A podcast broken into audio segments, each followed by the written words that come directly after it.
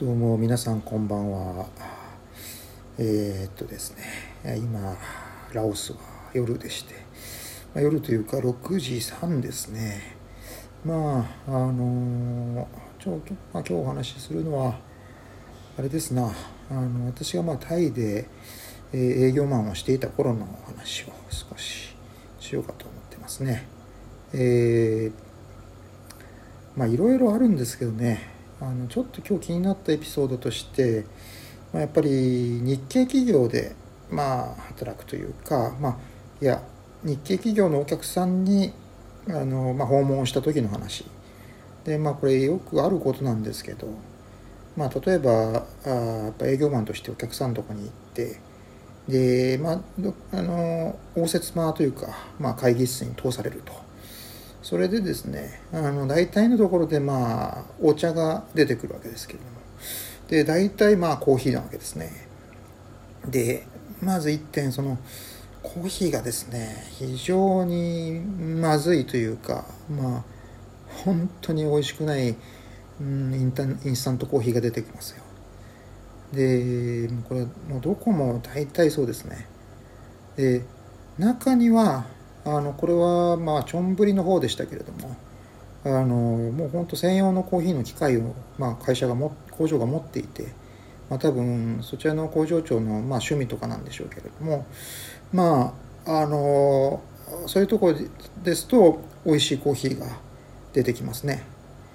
ただもう大体のあの工場、まあ、事務所もそうですけれどもあの会社というのはあの本当にまずいインスタントコーヒーが出てくる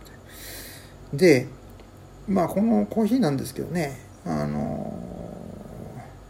まあ、まず焦ってその焦ってというかいやこれはコーヒーを飲む時にあの要はミルク熱いうちにですねあの粉ミルクを入れないとあのぬるい状態になって後ではあれなんですよ。あのもうコーヒーがダマになるっていうんですか。あの固形物にどんどん変わっていってしまうと。あのでそうなってしまうと美味しくないですね。でまあそんなようなこととか。であとですね。まあ飲み物に関して、まあ、これがまた日系企業とか日本人の文化独特なんだなと思うんですけど。まああの飲み物が出されるじゃないですか。で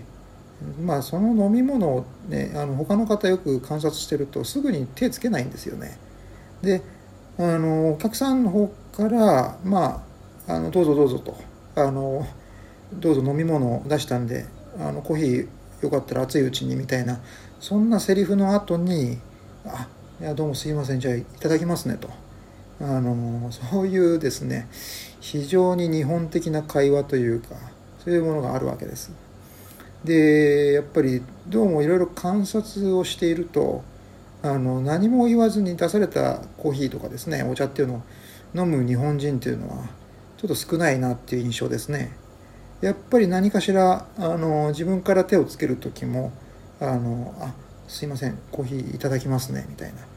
うん、なんかすいませんって意味なく言うわけですよ。そこが非常にねあの日本人独特というかあの日本的なあの文化があるという気がしました。でまあそうやって働いていくうちにですね何て言うんでしょう。まああの日本のビジネスマナー検定みたいなのは何だろう。いや日本人として正しいかどうかみたいなですね。そういうの検定が必要なんじゃないかというふうに思いましたよ。まあ海外ねあのタイで働くとしてもですね、まあ、それぐらいなんというかあの礼儀とかマナーにうるさい人があの大変多くてでまあこれを例えばあのタイ人ですねあの、えー、お客さんというかあの他のタイ人がそういった場所でどういう振る舞いをしてるかというのをやっぱり観察してみると、うん、やっぱり彼らは特に何も言わないんですよね。あの出されたあの飲み物が、まあ、飲みたいと思ったらすぐに飲むというのが当たり前でして、うん、で特にねあのやっぱり「いただきます」なんていう、まあ、あの言語というか言葉ですね。がまあおそらく他の国の言語にはないでしょうし、まあ、当然タイ語にもそういう言葉はないわけですけれども、まあ、そういうこともあってあのお茶を出した方も特にまあお茶に言及することなく、まあ、あの飲みたい人が勝手に飲むというような感じですね。まあその方がもう気を使わなくてねあのいいと思いますよ。うん、やっぱり、まあ、日本独特な何て言うんですか丁寧なですねあの相手をおもんばかったとねおもんばかったというか何ていうかそういうあの堅苦しい礼儀作法というかものがあのどうしてもありますのでやっぱりまあこれからタイで働くとしたらあのその辺り気をつけていってもらえたらいいんじゃないかと思いますね。まああの今日のお話はこのくらいでではまたさようなら。